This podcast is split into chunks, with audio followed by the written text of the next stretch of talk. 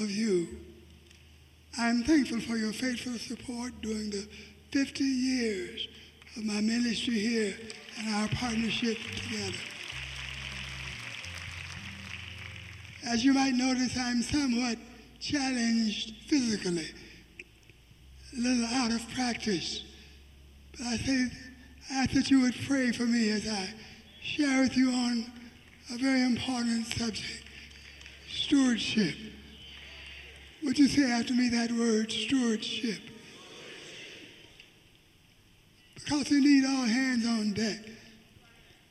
I hope that we can do some mobilization work and resource provision work and enable West Angeles to move into the future with flying colors and with strong commitment.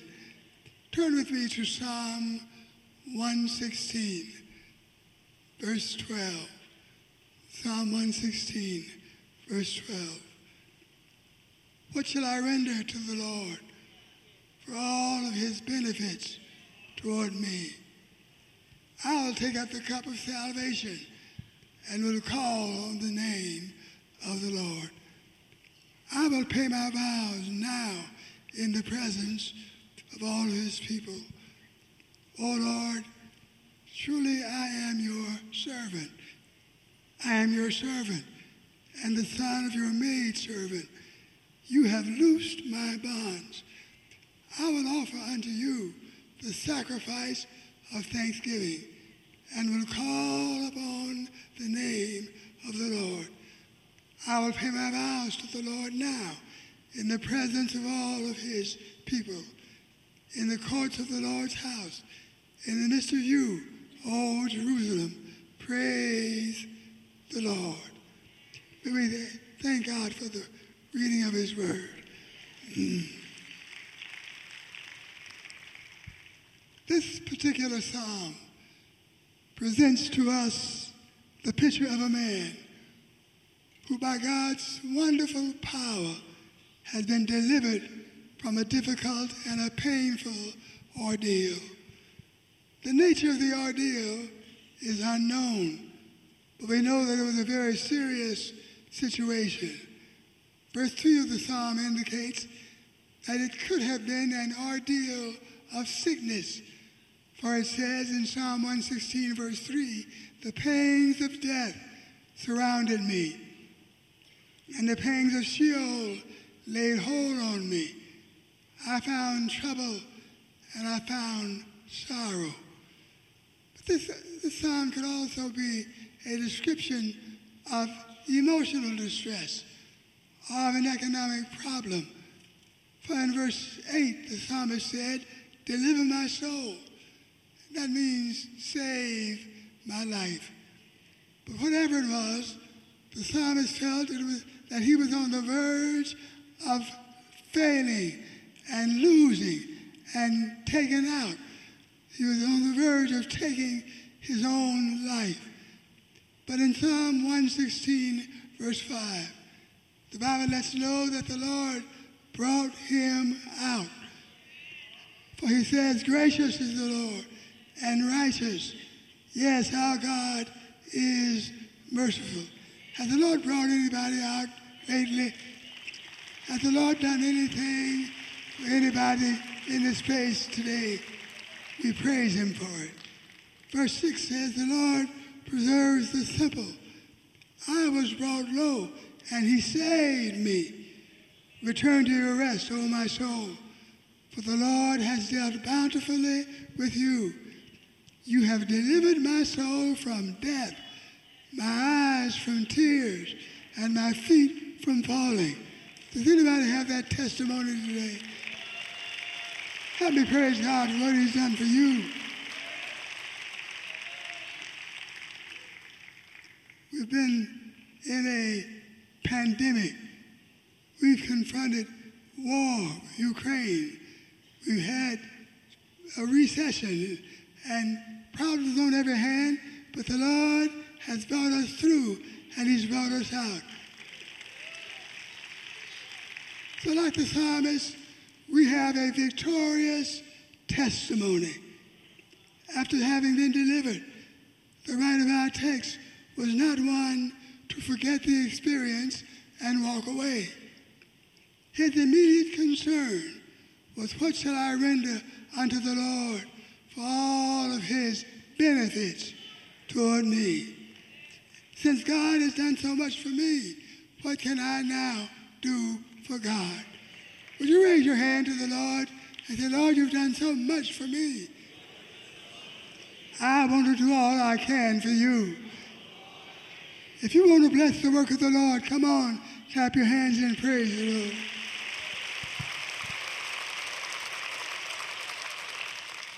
What shall I render?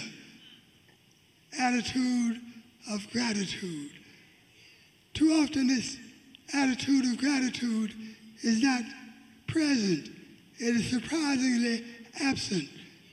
Too often, people feel that what was done for them was supposed to have been done, and that you're not obligated to give God any thanks. So they walk away from those who have helped them without so much as a decent thank you, let alone some kind of appropriate response.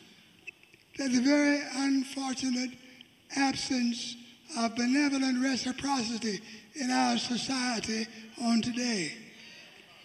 Mothers and fathers give a large portion of their life and their income to the raising of their children. But unfortunately, there are many young people who walk away from their parents without even a decent thank you. They never seriously ask themselves, what can I do for mom? What can I do for dad, who's done so much for me? I don't know about you, but I'm running into too many seniors whose children have left them to face the difficult, declining, and diminishing years all by themselves. It's a sad thing that so few people have the capacity to be sincerely grateful and to show sincere attitude. And as strange as it may seem, this incapacity for gratitude is most apparent when we examine it in light of our relationship with God. Who is more entitled to our gratitude and our devotion than God. God is the creator, the sustainer, the owner, the controller of all the earth. God said in Psalm 50 and verse 10, every beast of the forest is mine, and the cattle on a thousand hills, they're mine. He said in Haggai 8, 2 and 8, the silver is mine, and the gold is mine so I've just come by to announce you and I belong to God. Come on, tell your neighbor, you and I belong to God. Said, every beast of the forest, the cattle on a thousand hills, the silver and the gold belong to the Lord and the Lord of hosts. And you and I belong to God. Tell your neighbor, you and I belong to God. Isaiah 43 and 1 says, But now, thus saith the Lord, who created you, O Jacob, and he that formed you, O Israel. Fear not, for I have called you by your name. You are mine. God says, You belong to him. You are mine, says God. Then the psalmist reminds them of this in Psalm 100, verse 3. For he said, Know ye that the Lord, he is God. It is he who has made us, and not we ourselves. We are his people and the sheep of his pasture. All that we are, all that we have, all that we will ever have belong to God. It all belongs to him. God has a legal and a legitimate right to every one of us in this place. By his power, influence, authority, God is sovereign king of everything. We belong to him. In him we live. Acts 17 and 28.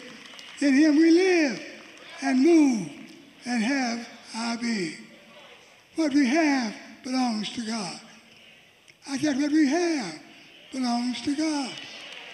But God has entrusted what we have into our hands. He has put it in our hands by His grace. God wants us to enjoy what we have. Tell your neighbor, God wants us to enjoy what we have. He wants us to have the better things of life. There are some people who claim that God does not want people to have a joyous life, but God does want them to prosper. He wants them to enjoy themselves. It's not true that God does not want us to enjoy life. The good things on the earth were placed here for our enjoyment. And the apostle John said in 3 John chapter 1 verse 2, Beloved, I pray that you may prosper and be in health, even as your soul prospers. And so God has a legal right, a legal title to everything and to everybody.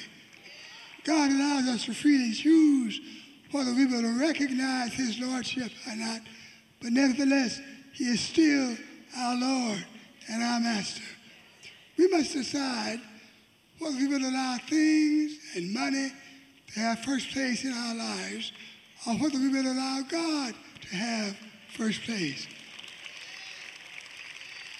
Jesus said in Luke 12 and 15, Take heed, beware of covetousness, for your life does not consist in the abundance of the things that you possess. And Jesus said in Matthew 6:33, Seek ye first the kingdom of God and his righteousness, and all these things shall be added unto you.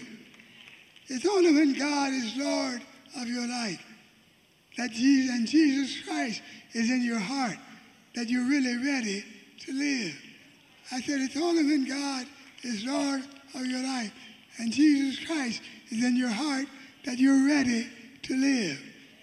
Jesus said, the thief does not come, John 10, 10, except to steal, to kill, and to destroy. But I am come that they might have life, and that they might have it more abundantly. I came by to announce that God wants you to have abundant life. Hallelujah. God wants you happy. An abundant life is a life with purpose. It's a life with meaning. An abundant life is a life that's complete, fulfilling. An abundant life is a life with purpose. Because without purpose, life is not worth living. And the highest and most noble purpose of life was expressed by the Apostle Paul when he said in Romans 12:1, I beseech you therefore, brethren, by the mercies of God, that you present your bodies a living sacrifice, holy and acceptable to God, which is your reasonable service. This was the conclusion that the writer of our text had reached. For he said in Psalm 116 and verse 6, Lord, I am your servant. I am your servant. That's what leadership and stewardship is all about. A steward is one who manages and administers the property of the owner and seeks to accomplish the owner's will. We are stewards who administer the property of Almighty God, and we seek to do the will of God. Our life, our ability, our opportunities all come from God. And we as believers are obligated to dedicate ourselves and all that we have to God. Knowledge, energy, time, money should all be presented to God for his service. And those who presented themselves to God for his service, they're willing to do his will regarding the money that He's entrusted into their hands. Oh. I'm talking about money now.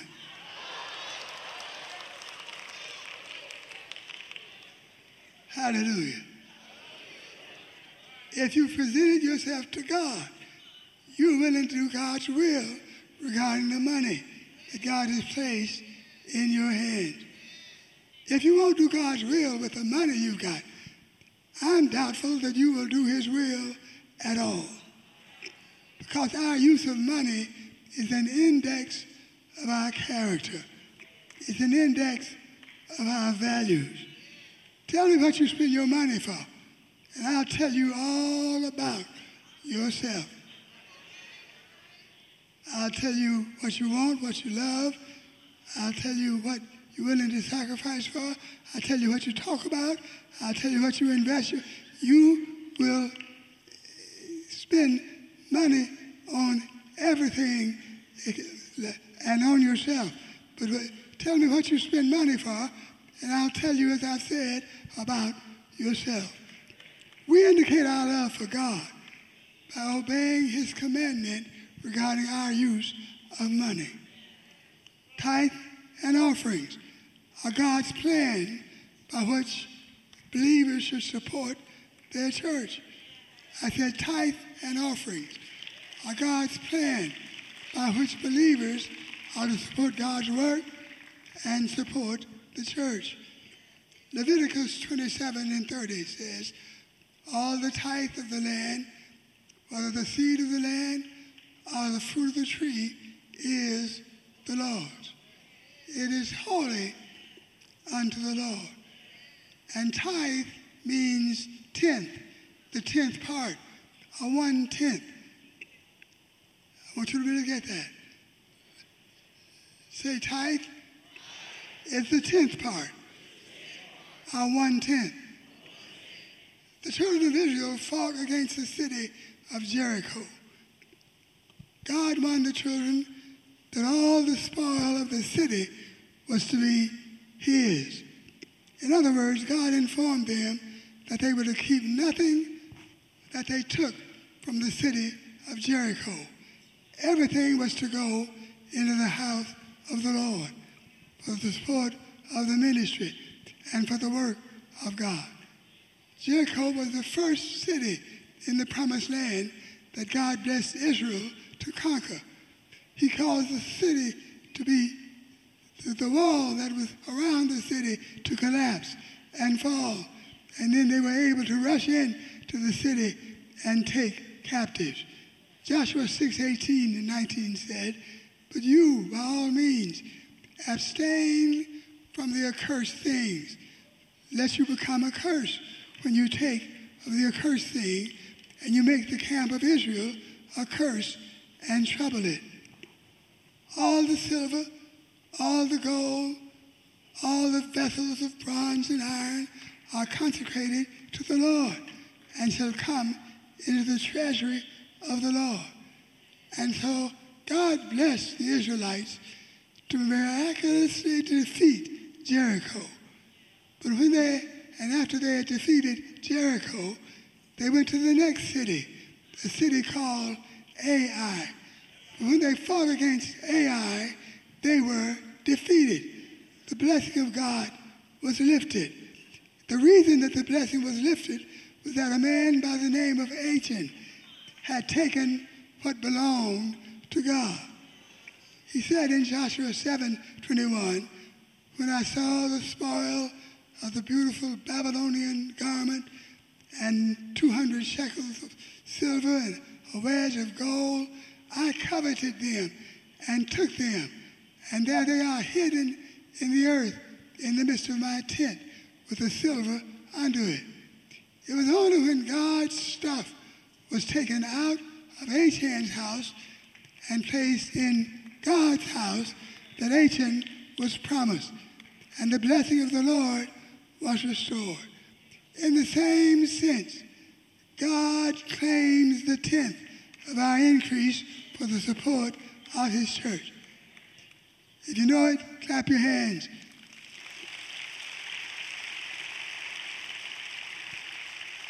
I said, God claims the tenth. as a source of our support for the support of the church. God has enabled us now, saints, to pay off the debt. The cathedral is debt free.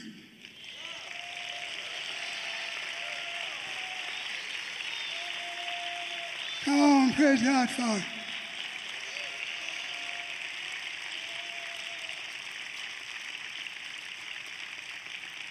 Just a few months ago, we invested $9 million to pay off the debt. And then beyond that, in the next few months, hundreds of people, mostly young people, will move within three blocks of West Angeles Church. That hundreds of new people are going to move into this area and come to the church. We've got to prepare. We've got to prepare to receive them. We've got to prepare to serve them. Not only have, has that happened, but three rapid train train routes have been set up just across the street on the corner of Exposition and Crenshaw. Two subway routes have been provided. Hundreds of millions and even billions of dollars of construction is taking place all around us. The music department has had to use what was originally planned as our baptistry area. There's a beautiful baptistry there, but because the choir and the music department needed a place near the platform, we've reserved the use of that baptistry until we can move the choir and the music department over into the Family Life Center. And then you just sit here and look up into that baptistry and see the children of the Lord as they are baptized in water. Let's praise God for that.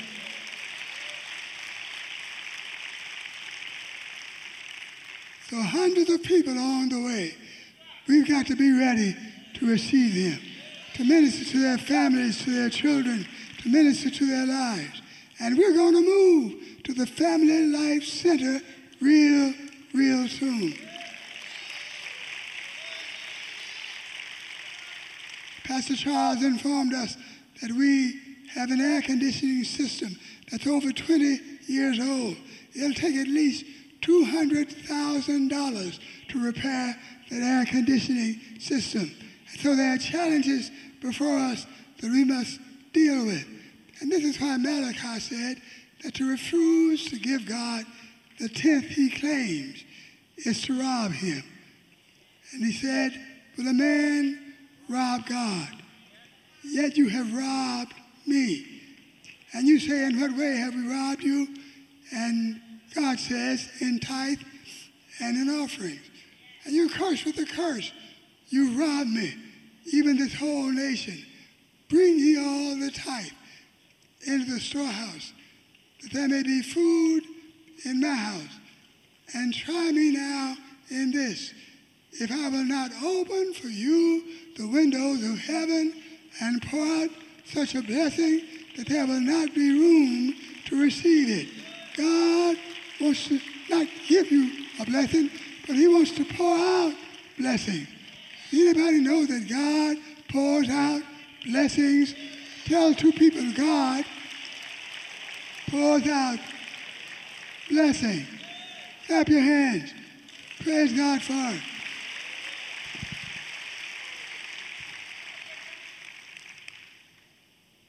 Malachi 3 6 precedes the words saying, For I am the Lord, I do not change. There are some pe- people who would say that tithing is under the law, not under grace. But I would say tithing is not only under the law, it was before the law and after the law. In Genesis 14 and 20, Jacob promised to offer his tithe at Bethel. Tithing was commanded under the law and under of Moses, and the prophets insisted upon tithe and upon offerings. But then not only the prophets, not only Moses, but Jesus himself endorsed and encouraged tithing. He said in Matthew 23 23, he rebuked the Pharisees for omitting judgment and omitting mercy, but he endorsed their tithing by saying, This you ought to have done, and not left the other undone. And so Abraham commenced it. Jacob continued it. Moses confirmed it. Malachi commanded it. Jesus commended it. And so tithing is the plan of God. Is there any witnesses here today? Does anybody agree with me? Tithing is the plan of God. One lady in a church refused to tithe. She went to the preacher and insisted, let us have rummage sales and chicken dinners, and you won't have to be begging us for tithe.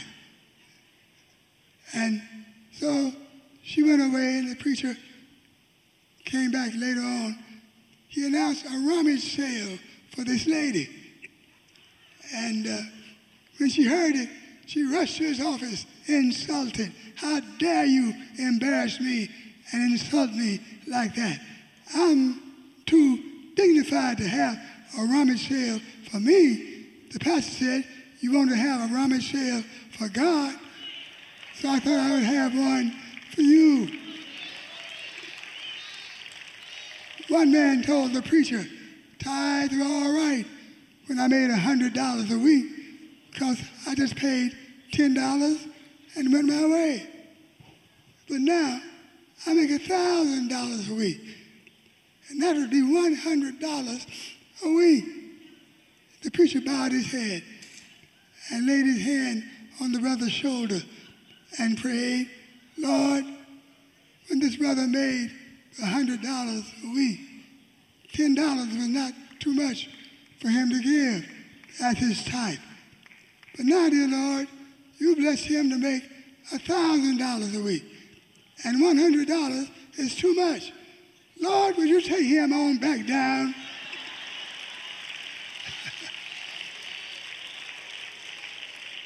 take him back down to that $100 a week so he'll pay his $10 a week back for the church. The preacher stopped and the man said, I, I get the message. I get the idea. Our preacher went to Bob Harrington of New Orleans, asked Bob Harrington, who was a prominent evangelist, for prayer at the altar. He said, I want you to pray with me. I have trouble accepting tithing. Bob Harrington looked at the man said, There's no way I'm going down on my knees and bow down beside you. If you rob God, I know my wallet will be gone. For I'm through praying.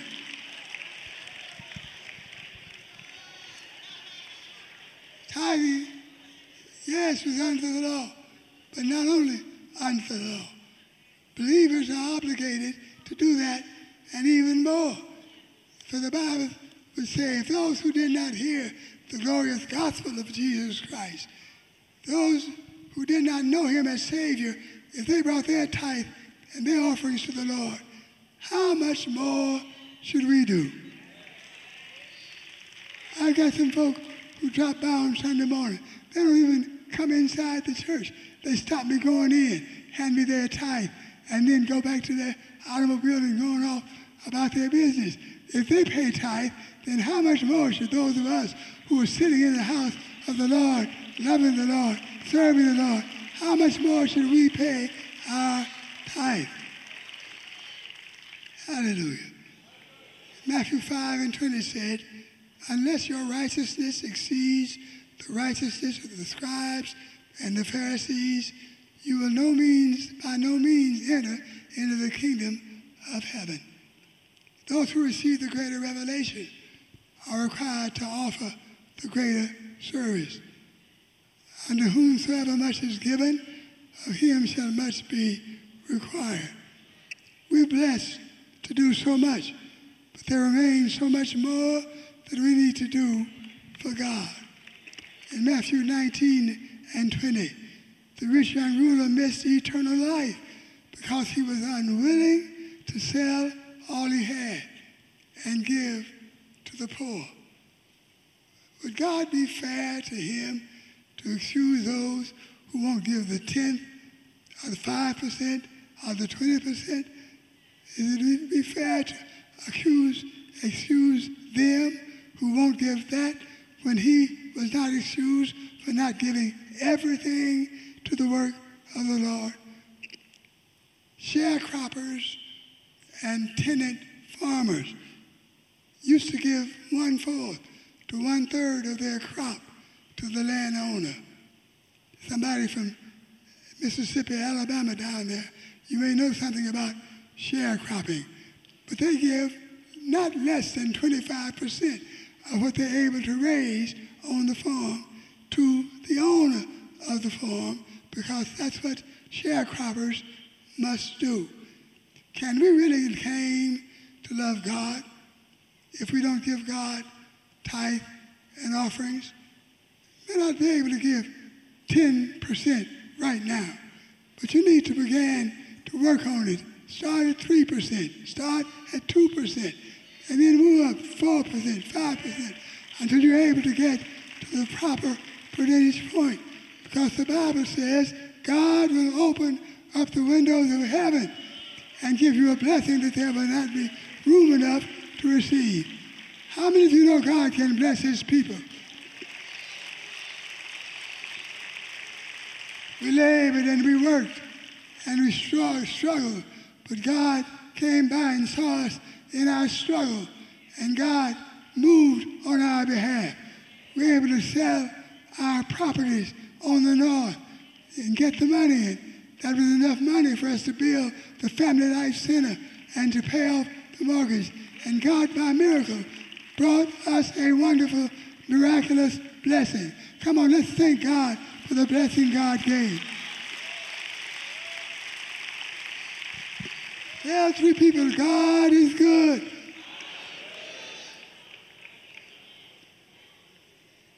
I'm ready to sit down. But Haggai chapter 1 says, verse 6, You've sown much and bring in little. You eat, but you do not have enough. You drink, but you're not filled with drink. You put on clothes, but nobody is warm. And then you earn wages that you put them in, into a bag with holes. Thus saith the Lord, consider your way. Go up to the mountains, bring wood, and build the temple. You look for much, but it came to little. And when you brought it home, I blew it away. Why? Because my house that is in ruins but everyone runs to his own house. God says through Malachi 3.10, bring all the tithe into my storehouse, that, that there may be food in my house. And try me now in this, saith the Lord of hosts, if I will not open the windows of heaven and pour out such a blessing that there will not be room enough to receive. Hallelujah. Hallelujah. Hallelujah. Somebody wrote a song and they said the windows of heaven are open. The power is falling today. I got joy in my soul since Jesus came into my life. He gave me a, took away my robe of life, and he gave me a brand new robe of life. And that's why I'm happy today. Listen, God can do this. God has blessed us with so much. Our closets are filled. We have nowhere to put what God has given to us. But if you bless the vision, God will bless you. Tell your neighbor, if you bless the vision, God will bless you. If you bless God's house, God will bless your house.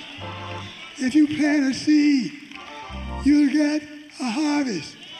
And so the psalmist in our text psalm says, in Psalm 116 and 17. I will offer you the sacrifice of thanksgiving, and I'll call unto the Lord. I'm not doing this because I'm commanded to do it. I'm not doing it because I want a blessing. I'm doing it because I'm thankful. I said I'm thankful. Are there any thankful folk in the house today? I'm thankful. I don't want to be seen, but I want people to see how much I love the Lord. I want them to see how much I thank the Lord. You don't give to be seen, but you ought to be seen giving. Say to your neighbor, neighbor, you don't give to be seen, but you ought to be seen giving. I'll give because I love it. God, oh my God, has sustained us. God has taken care of us. Even during the pandemic, people were dying all around us, but we are still alive. Tell your neighbor, neighbor, I'm still alive. Neighbor, I'm right here today. God has been good to me. Tell two people, God has been good. God has been good. And so praise Him for His mercy. Praise Him for His provision. Praise Him for it's so good. So good. Come on and praise Him.